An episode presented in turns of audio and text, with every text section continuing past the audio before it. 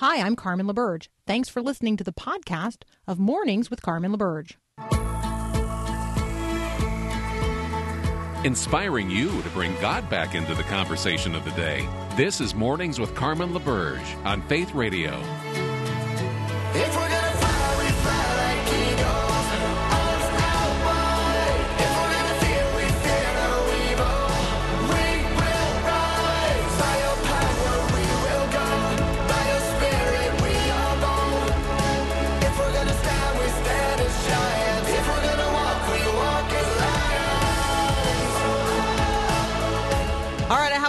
Day for you today. The word is phygital. Phygital. Think physical and digital merged together. Phygital. I'm having to say it, I'm looking at it. P H Y G I T A L because I'm putting it on, like, I don't know, a sticky note. I'm going to make it my word of the day. Phygital. It's a word we uh, with which we are going to. We are familiar with it already. We just didn't know what to call it. So here you go. Here's the word you've been looking for to describe the new reality applied to how we're probably going to do things going forward. So the word phygital uh, has emerged out of this real interplay that we all experience now between the integration between the physical and digital experiences. Uh, yes, there are some ethical discussions that we need to have about the importance of the body, in person relationships, the incarnation, the body of Christ. But right now, for the moment, in our culture and around the world, uh, we need to consider that schools, businesses, and yes, churches are making calculations and considerations about how COVID 19 has changed things going forward. We're not going back to how we did things before. Uh, even if you are going back to work, uh, trust me when I tell you, your work environment has changed since last you saw it. Um, we're not going back to the way things were. Um, schools, as they are looking at this upcoming semester, for those that are planning to return to in to on-campus in-person classes, as by the way is the University of Northwestern St. Paul, of which this uh, Faith Radio and this program are a part. Um, planning on returning to in-person classes, but it's going to be different. And there are a number of uh, universities that have already announced the way they're going to approach it. Not only are things on campus going to be different, but the semester is going to start earlier, probably in fairly early August, and it's going to end before Thanksgiving.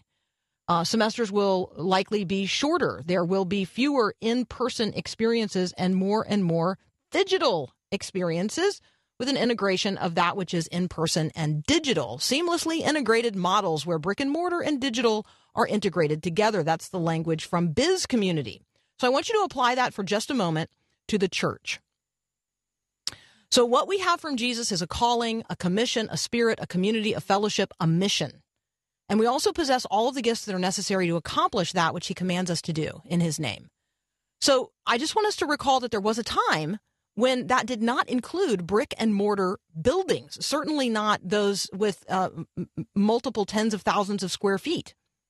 Uh, there was a time when being the church did not include a Bible in every hand nor a hymnal in every pew because those didn't exist. There was a time when the mission was carried out differently than the way that we have experienced it in 20th century and now early 21st century America. So, three uh, three considerations I want you to think about today on this topic. Number one, are all of those people who have been tuning into worship with you from home, all of them, all of them, are they getting uh, those virtual first time visitors? Right? You have you have thought of them as first time visitors to your virtual church experience. Are they getting? I don't know, an email welcome packet from you, a call from your welcome team, that group of people who regularly reaches out to all of those who have in the past, quote, visited your church for the first time? And if not, why not? Why are we treating digital visitors differently than physical visitors? Because let me just tell you, it's now phygital. Um, Ed Navigator launched uh, a thing this week called Kinda Camp. Now, Kinda Camp is kind of camp, and it's 100% free it's not it's not this is not a, uh, there's nothing christian about what they're doing what i'm saying is the secular people are figuring out how to keep kids busy in camp like experiences this summer that don't include kids actually getting on a bus and going to a camp. So they're going to supply digitally three to four hours of content every single day for free. Um, are we doing that? Are we thinking about vacation Bible school? Are we planning VBS this summer in a way that is digital, where we actually might reach more kids than we've ever been able to reach before um, because we are going to think phygitally about it? All right, now we're going to talk about sacraments. I have no idea how we're going to phygitally do sacraments, but up next to talk about that is Peter Kapsner. We'll be right back.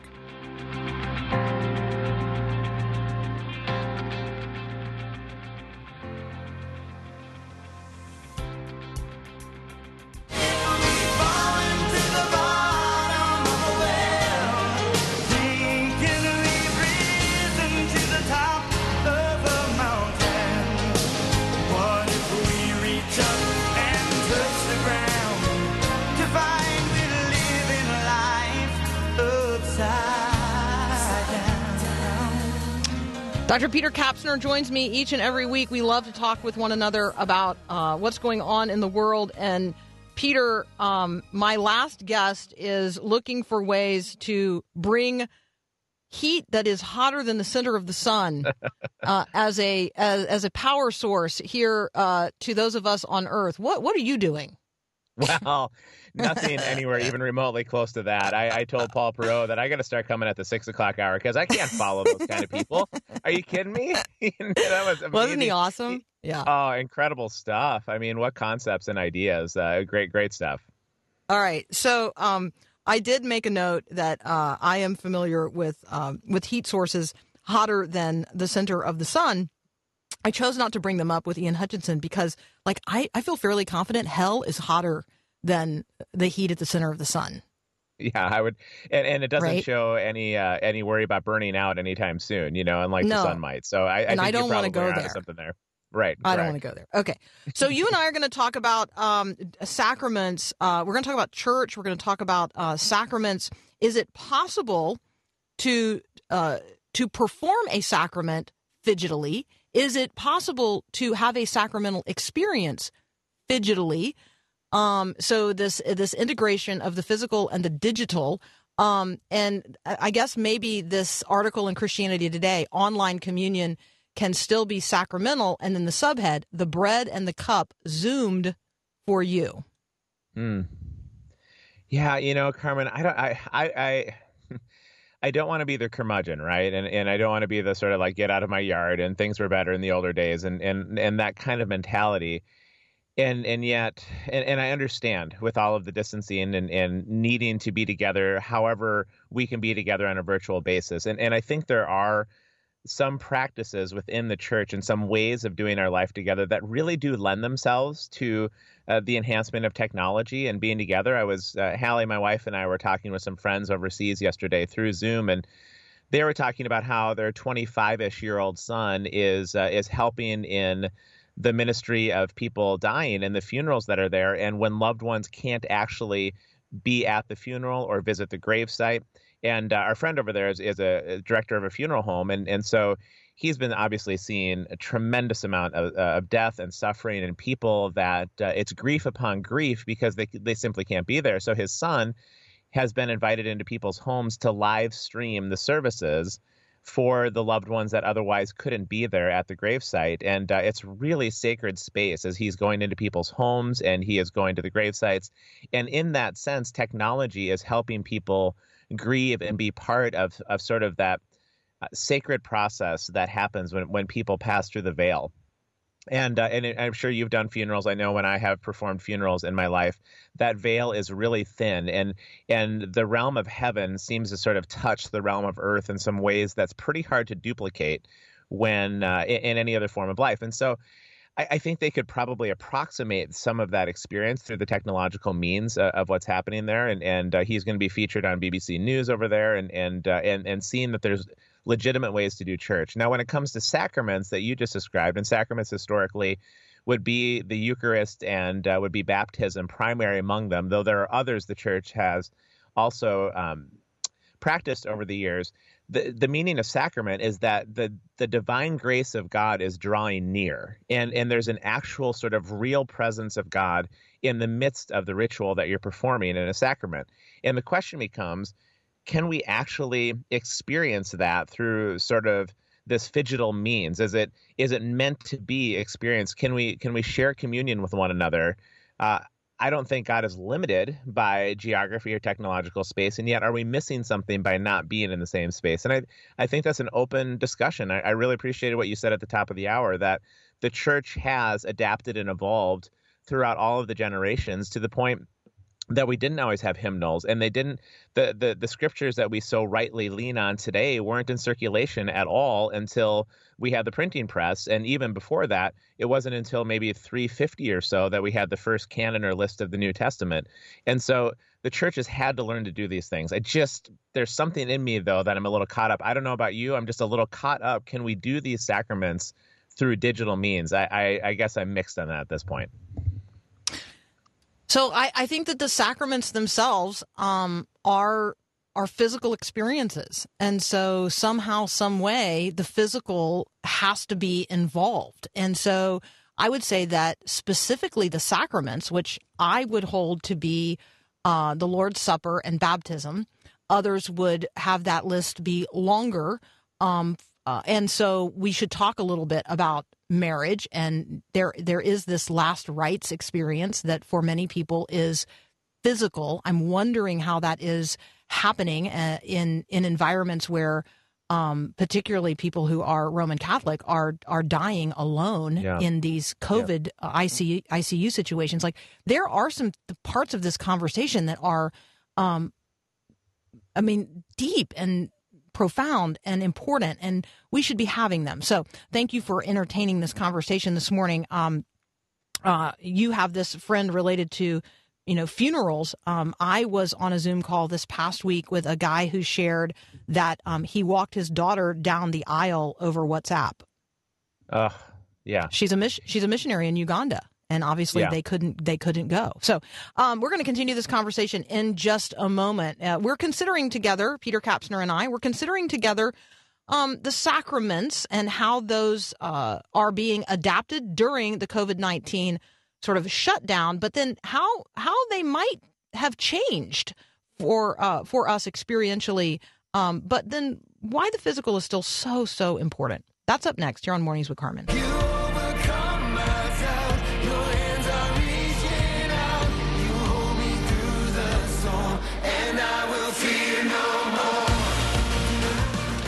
Okay, Peter Kapsner and I are not having the debate about how many sacraments there are. Okay, baptism, the Lord's Supper, yes or no on confession or absolution, and then yes or no on the rest of the list of seven that others uh, include.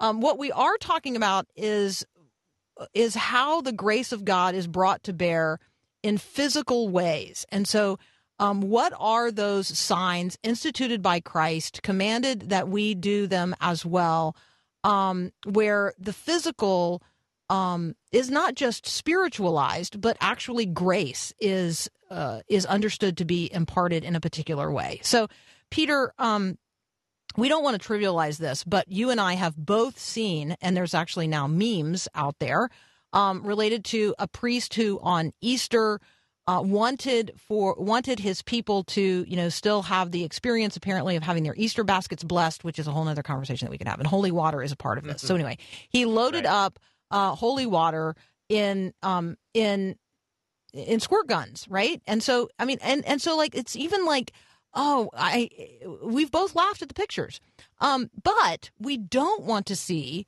that which is holy trivialized in any way, and I don't think that he was desiring to trivialize it. But the memes related to it certainly do. So just talk with us about kind of where we are culturally in all of this. Yeah, I think that that was sort of the point that we were hitting on a little bit in the first segment is just being careful not to reduce what is sort of this p- profound intersection of God and the spiritual realm and his kingdom with us in our physical realm and and you know most of which goes viral these days out on Twitter and social media tends to be sort of drivel quite frankly. It, it's sort of those things that make us laugh uh, for a little bit but then we move on with our day. And i think that's great. They can be funny and fun things to share with one another. But when something that has sort of the history underneath it that the blessing of people does and, and the grace of God being ministered. And if you just even look at the idea of holy water, whatever you, else you want to think about it, it, it has its origins in probably about 400 AD or so, and, and probably even before that in the in the realms of baptism. And there was a sense in which the physical water that somebody was immersed in or sprinkled under or somehow had came into physical contact with it did something in the spiritual realm it wasn't just a symbolic idea there was an intersection of the physical with the spiritual and in the case of holy water you can read so many of the really well-known ancient theologians and church fathers of our faith that would say this has an effect even on sort of the demonic realm. It, it it casts demons aside, and it has a purification kind of effect. It does things to sort of our our our sinful appetites, as it were. And when you look back at sort of ancient Hebrew thinking and and some of the scriptures as well, when, for example, uh, Moses passed on the blessings uh, that he did, and Joshua became the leader of Israel. And, and the practice of laying hands on one another was not just symbolic, there was a Hebrew concept associated with it that an actual mantle of spiritual leadership was passed from one person to another through the means of physical touch. And we have New Testament passages, of course, about laying down in hands and all of that. And, and the point of that, Carmen, is I, I think I, where I'm concerned is that we would trivialize some of these ancient, beautiful practices in which we do somehow, in in mysterious though very real ways, interact with the very presence of God, and there, there is a grace of some kind that matters in in how we're wired. I think, unfortunately, we we live in a post sort of scientific tsunami in our world where we distrust anything in the spiritual realm and we trust only those things which we can t- touch and taste and test and feel and see and all of that and we split the physical from the spiritual and that is simply not true of all of Christian history, certainly not true of ancient Jewish thought either. There's a long Judeo Christian tradition that brings these two things together. And as finite physical beings, our access to the spiritual space is almost always through some sort of physical encounter. And and I think again at, at the risk of just sending these these beautiful practices sort of into the Twitter sphere and uh, and watching them disappear, yeah, I, I, just don't. I don't. I want. I don't want us to TikTok our faith. There, there's too much at risk and too much at stake in people's lives. I mean, this is life and death stuff that's happening, and and I think we can pay attention to some of those things. So, um, my, you know, sort of my seminary education is is emerging now. So, if if the church has, uh, you know, some something like three legs, uh, the word rightly preached, the sacraments rightly administered, and discipline, church discipline rightly applied, um, which we could discuss. You know, what would the legs of a of a stool be that would support the institutional reality of the church today?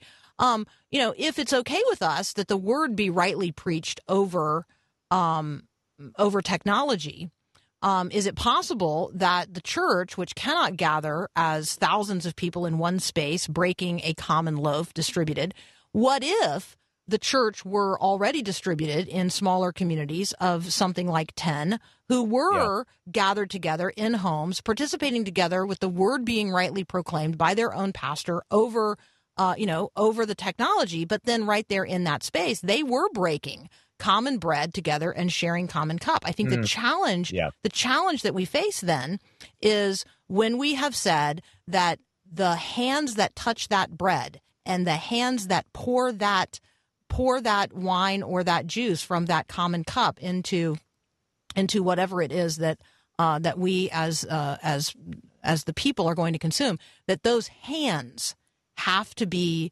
ordained clergy hands. And in every one of those gatherings of 10, that's not going to be true. And so, what does it look like for the church distributed to celebrate um, communion or the Lord's Supper in a significant way um, when we have, you know, we do have rules and regulations in many of our denominations that would prohibit those smaller gatherings from breaking a physical loaf together because they don't recognize those people, uh, anyone in that group as quote unquote. I mean, you see my challenge, right? I do. Yeah, for sure. Going to start and, breaking and just, it down this way. Yeah, and, and quickly on that, Carmen. I mean, the church is not without precedent in its theological history to make some shifts that still hold to the sanctity of some of these practices. I think about when Christianity really spread in the Roman Empire around the fifth century or so. They used to do baptism and confirmation and communion all on the same day, unlike what maybe many of our listeners have experienced, where uh, confirmation comes much later in the process and even after communion. But because Christianity spread so far out, that the church uh, gave the responsibility and the power to the family to go ahead and baptize their loved ones. And then maybe once every few years, a, a, priest or somebody, an ordained kind of clergy member like that, would be traveling through the Roman Empire. And at that time, that that the ritual of confirmation or anointing the head with oil was reserved still for the priest, but they just waited until the priest could come to the village to be able to actually do that work. And they would celebrate communion before that. But that's part of even how the sequence of those uh, sacraments changed at that time, and there was reason for it because they were hampered just simply by the spread of geographic location of Christianity. And I think we can have those conversations about how do we hold on to the beautiful theological and spiritual practices, even if we have to shift them ever so slightly. But your idea uh, of what you just said, where we have a common teaching and the word is being preached by an effective teacher to multiple home groups who are then celebrating some of these other ways of doing our faith that are so important in in actual physical proximity, I, I, think we can talk about those shifts of models, and, and that might be really helpful. All right, you and I have to leave it right there. But I, I love talking with you. Thank you for helping us till the soil of this conversation. Uh, we'll talk with you next week. Sounds great. I always love being with you guys, Carmen. Thanks so much, Peter. We'll be right back.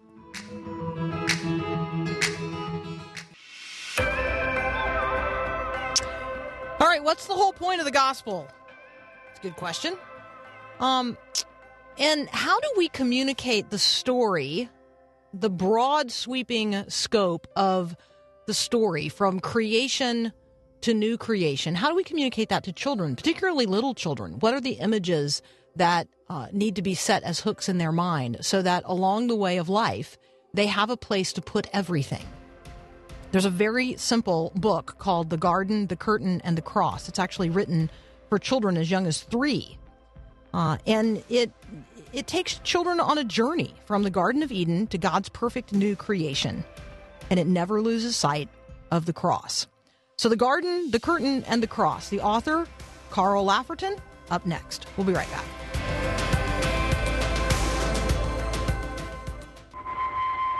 In 1965, Howard Rutledge parachuted into North Vietnam and spent the next several years in a prison in Hanoi locked in a filthy cell, breathing stale, rotten air, trying to keep his sanity. This is Max Lucado.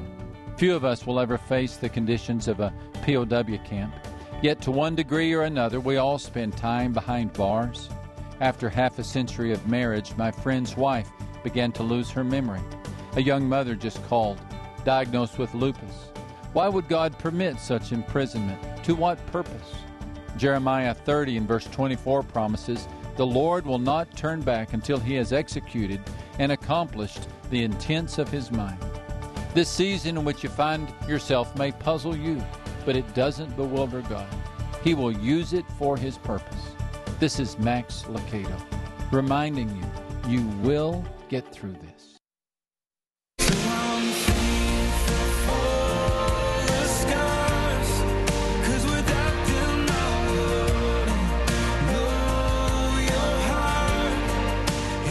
Joining me now, author Carl Laferton. We are going to talk about a children's book he has authored entitled The Garden, The Curtain, and The Cross. It is a part of the Tales That Tell the Truth series from the Good Book Company. Carl, welcome to Mornings with Carmen. Oh, thanks for having me. It's great to be with you. Well, it's wonderful to have you here today. Um, this is a beautiful book. I mean, it's visually very, very appealing.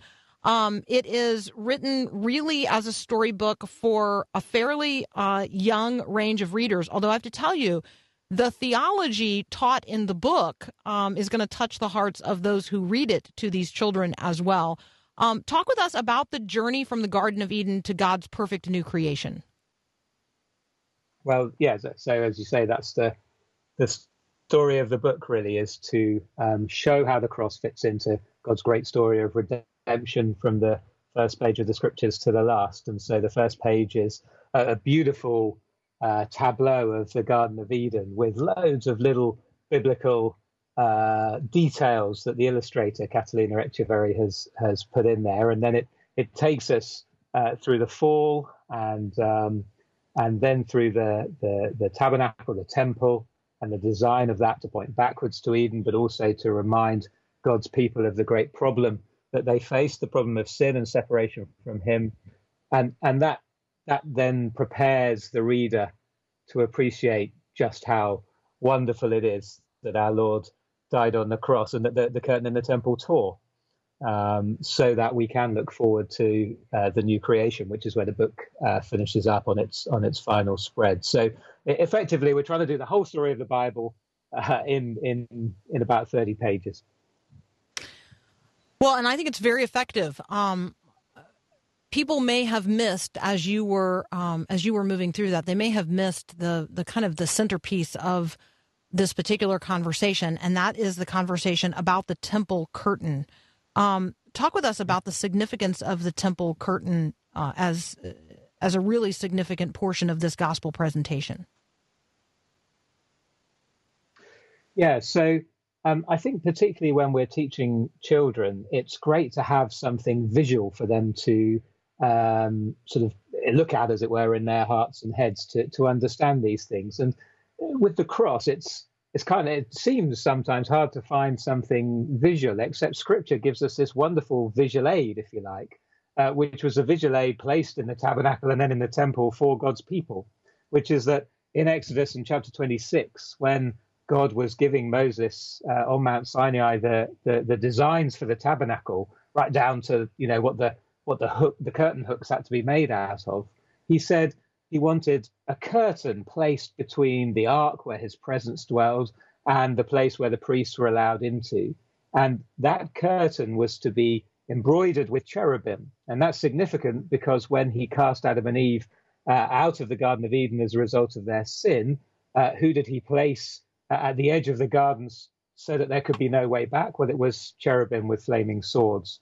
And so for hundreds of years, God's people had this visual aid, if you like, in the, in the temple um, that, that said, uh, because, because you're sinful, you can't come into the presence of a holy God.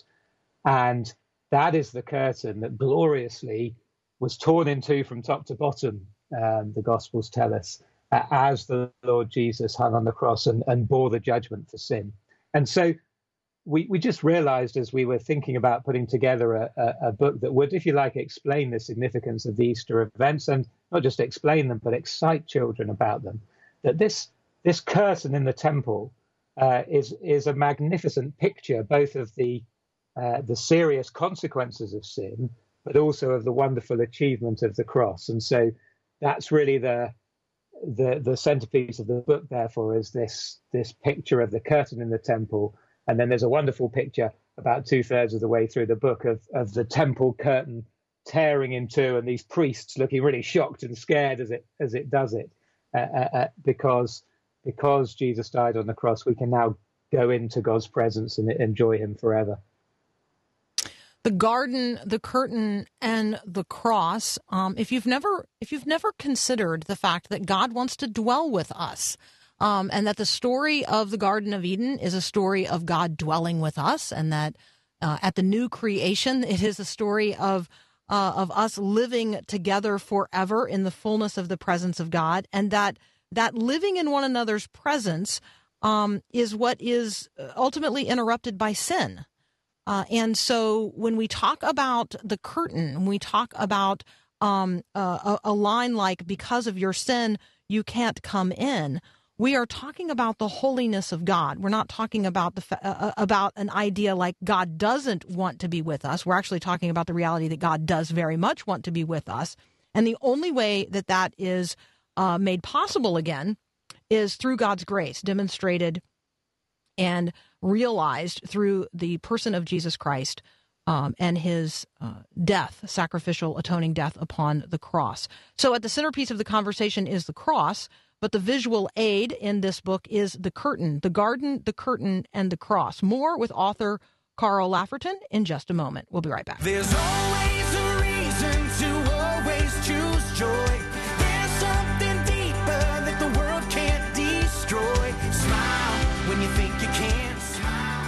All right, I am talking with author Carl Laferton. Uh, we're talking today about the garden, the curtain, and the cross. If you go to thegoodbookcompany.com and uh, and check out this book, let me just go ahead and tell you there are some free downloads uh, of the illustrations available, and so that is kind of fun. Um, the illustrations in these books are absolutely just delightful and beautiful. Um, so Carl, getting back to uh, the content of the book, I think I just want to ask this question. Why teach kids theology? Because that's really, this is a very theological book. It is a children's book. It's written for kids three to six years old, but it is theological. Why is it important for us to teach kids good and right theology when they're very young? Because I think what you learn when you're young is often what you hold on to as you grow older. And um, just like I want to teach my kids math and writing, reading, and I want to teach them that you know if you if you jump out of a tree from too high up, you face serious consequences when you land, and and all these things that they need to learn for life. Well, as a as a parent, what is the most important thing I can teach them? What is the thing that I most want them to to know and understand every day? It is that the Lord Jesus loves them so much that He died on the cross to save them from their sins so that they can dwell with him forever.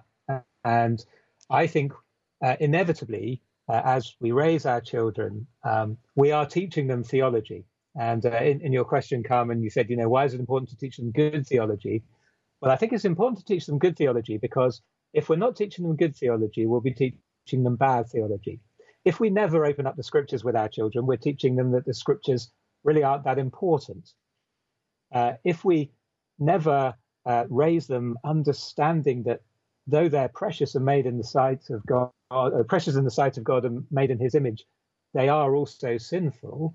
Uh, if we don't raise them understanding these things, then we're saying that these things aren't as important as the things that we are telling them. And you know, increasingly, uh, the world in which we live in the West is they're not going to get this anywhere else. Um, uh, but God has placed these kids in our care so that they can hear uh, good gospel truths from us. And I think actually um, young children are able to understand more than we often give them credit for with these things. And so I remember when when this book came out four years ago, uh, my um, my youngest was two at the time, and I remember she she was able to after a few read throughs of the book, uh, she could recite the the central sort of rhyme that builds up through the book.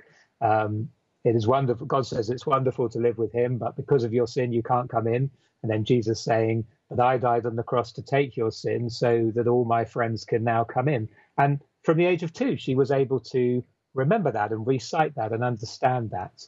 And I would rather that she was thinking about that than anything else. So I think the question is why why wouldn't I and your listeners want to introduce our kids to good theology explained simply and appropriately from the moment that they're they're born.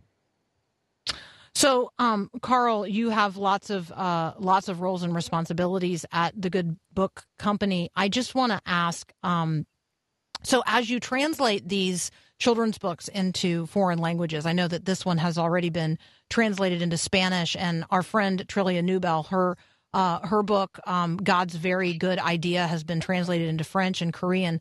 I'm wondering um, uh, how the how the sort of rhyming um, how does that hold up in translation? Uh, that's an interesting question. I don't think any radio interviewer has, has asked me that one before. So yeah, so I think but we are here to we are here to surprise and delight, my friend. Yeah, you, you're, asking the questions that no, no, one no one else thought of. Um, yeah, so I think it's uh, uh, Garden Curtain Cross in ten to twelve languages so far, and in most of them they can make the rhyme work. Um, the real difficulty is not losing the theological precision as you make the rhyme work in a different language. And so uh, I won't tell you which languages or which publishers, but there's been a couple where we've had to push back quite hard and say we'd, we'd rather you sacrifice the, the cadence of the rhyme in order not to sacrifice some of the theology that, that, that has gone into it. Um, so when most of our kids' books, we don't use rhyming, and one of the reasons, apart from the fact it's really hard to write a book in rhyme, is um, one of the reasons is we we care about we're an international publisher, so we care just as much about how this book will work in Latin America in Spanish or or, or in Korean over in Korea or Chinese or whatever as we do English, and therefore we, we want all our books to work so in in different languages. So normally we avoid rhyming, but with this with the Garden, the Curtain, and the Cross, um, it just felt like the Lord had given me this rhyme that, that as I say, builds through the book, as, as you'll have seen, Carmen, as you read it. And so um, it just felt it was worth having that for the English version, even if in some other languages it may not work quite so well. Uh, well, um, Evelyn, who is six, wanted you to know that uh, she very much likes the uh, coloring and activity book version of The Garden, The Curtain, and The Cross. So there you go. Hats off. Carl Laferton, thank you so much for this. Thank you for um, all of the books in the Tales That Tell the Truth children's series from the Good Book Company. Um, and thank you for everything else you're doing over there. Oh, thank you very much for having me on your show, Carmen. It's been great. We appreciate it. We'll be right back.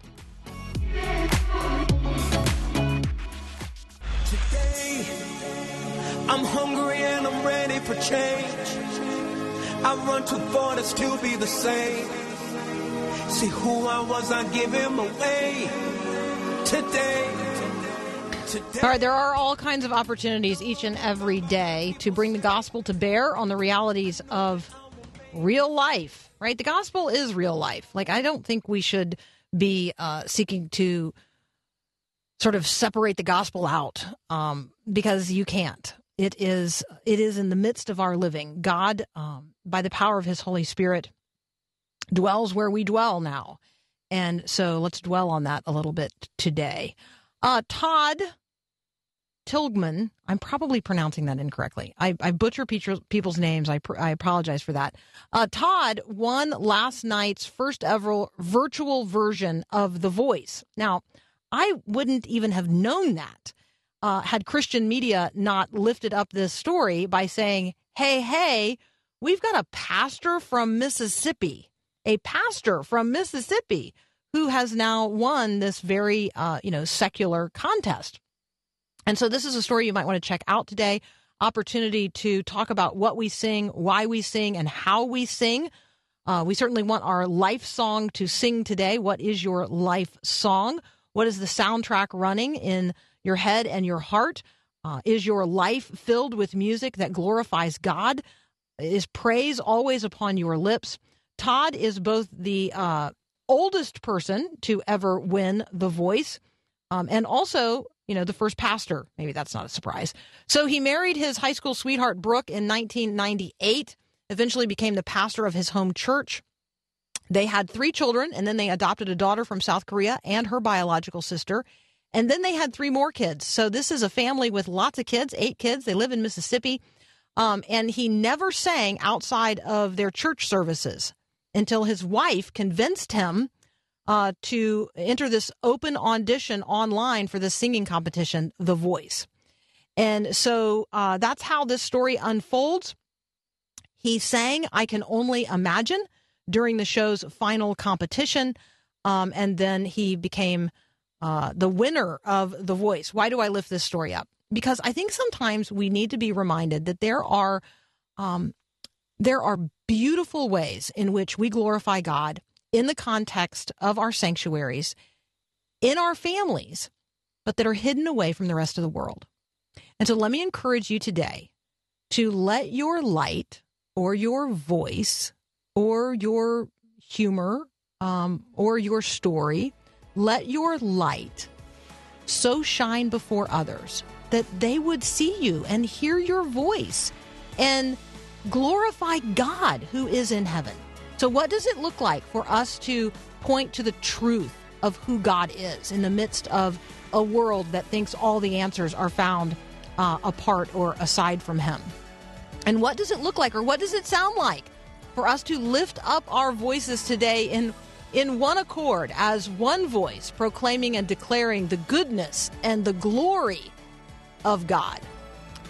It's always a joy to be with you. Thank you so much. We'll see you right back here tomorrow have a great day, and God bless.